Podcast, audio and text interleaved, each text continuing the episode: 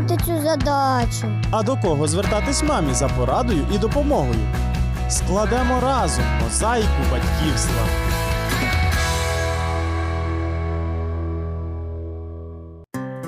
Вітаю! Якщо ви любите дітей, маєте їх або мрієте про те, щоб у вашій оселі залунав дитячий сміх, ця передача створена саме для вас. Мамо, це для тебе! Для нас, батьків, є більш природним огорнути дитину теплом і створити для неї затишок і комфорт. Це точно!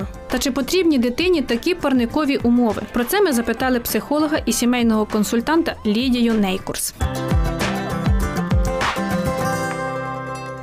Что такое взагалі парниковые условия? Можно одним словом сказать, что такие парниковые условия – это значит, ты ничего не делаешь, а все для тебя. То есть ребенок должен быть накормлен, хорошо одет, безопасно одет. Что ему нужно, все это задача родителей. Это нормально, но есть гиперусловия. То есть, когда ребенок не ощущает нужды в том или тем, но мы ему это даем на всякий случай. На всякий случай 2-3 пары, на всякий случай потеплее, на всякий случай, чтобы ребенок ни о чем не думал. Вот это вот гиперусловия, они создают очень большие неприятности в характере ребенка. А вот чем, вы сказали, что это неприятности, а чем такая небезопасная такие речей для детей? Ну, во-первых, психологическая проблема. Одно такое отклонение от нормы – это комплекс неполноценности и низкая самооценка. А дело в том, что да, потому что ребенок усваивает такую мысль. Он ничего не может сам. То есть он не успевает избавиться от этого комплекса, потому что, что бы он ни взялся делать, ему все помогают делать. И у него потом комплекс такой получается по жизни. Я этого делать не буду, потому что мне должны помочь.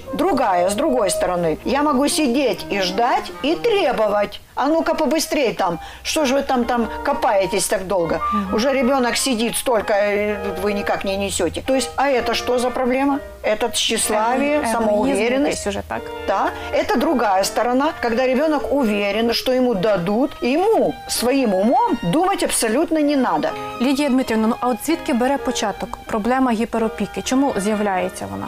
Вообще, по моим наблюдениям личным, это появляется из такого особенного состояния мамы после родов. У нее появляется страх за ребенка. Вот у нее такое гипертревожное состояние. А вдруг это, а вдруг то.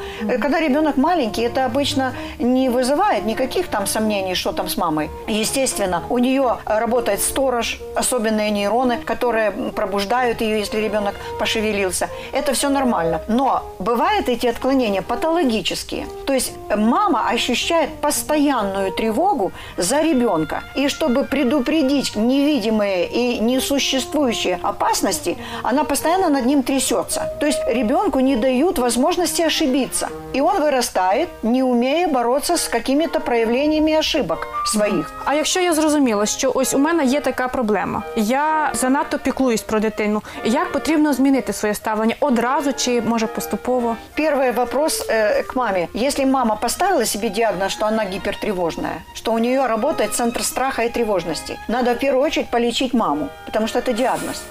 Она должна успокоиться.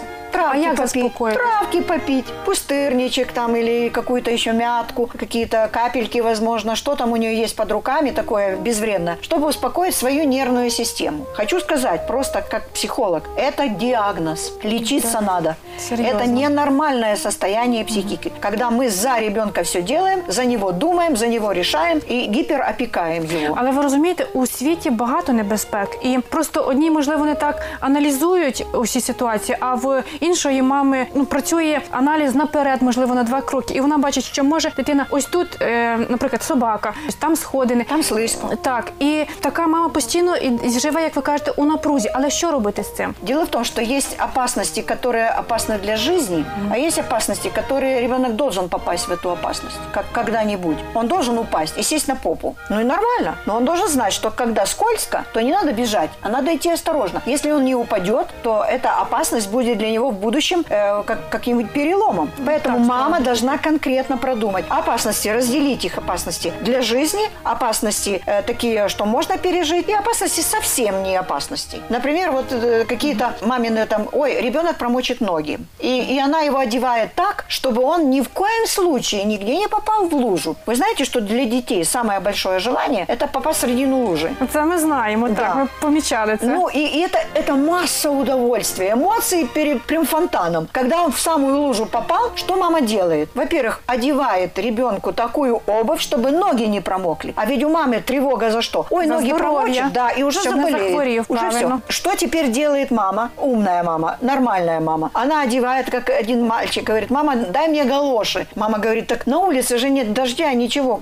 а я найду лужу. То есть есть какие-то барьеры, где мы должны беспокоиться, а где мы уже, это гипертревожность, это уже завышенная. И это надо определить для себя толком. Не может мама это сделать, пусть придет на консультацию. И пусть посоветуется, это нормально или нет, если я так делаю. Я зробила один для себе, думаю, важливий висновок, що нам потрібно виховати дитину перш за все щасливою. Звісно. Ви слухали розмову з сімейним консультантом Лідією Нейкурс. Виявляється, гіперопіка може заподіяти серйозну шкоду дитині. Психологи попереджають. Вона позбавляє дитину необхідного життєвого досвіду, уміння приймати рішення. Дитині від матері передається хронічна тривожність, яка породжує страх. Гіперопіка може бути причиною невміння дитини проявляти самостійність та взаємодіяти з іншими людьми. Якщо у дитини сильна воля, з часом гіперопіка викличе у неї бунт, який може проявитися у частих конфліктах і навіть у течі з дому. Надмірний контроль над дитиною також фігурує у переліку причин, які штовхають дитину на спробу самогубства. У Біблії записана незвичайна історія. Ангел Господній з'явився жінці, яка була неплідна, і прорік народження сина. Це була мати Самсона, і він мав стати визволителем Ізраїля. Коли її чоловік почув цю вістку від ангела, він сказав: «Тепер нехай сповниться слово твоє, та як нам виховувати ту дитину, і що чинити з нею?» Протягом віків батьки задають це запитання, відчуваючи відповідальність за виховання дітей. І Бог з радістю посилає благословення і допомогу в такій сім'ї. Ісус сказав: «Просіть, і буде вам дано». Бажаю усім нам мудрості від Бога та оптимізму, яким би похмурим не видався день. А якщо вам необхідна молитовна підтримка чи консультація психолога, телефонуйте на номер 0800 30 20 20. Це була програма «Мозаїка батьківства» і я, Олена Стангеліні. На все добре.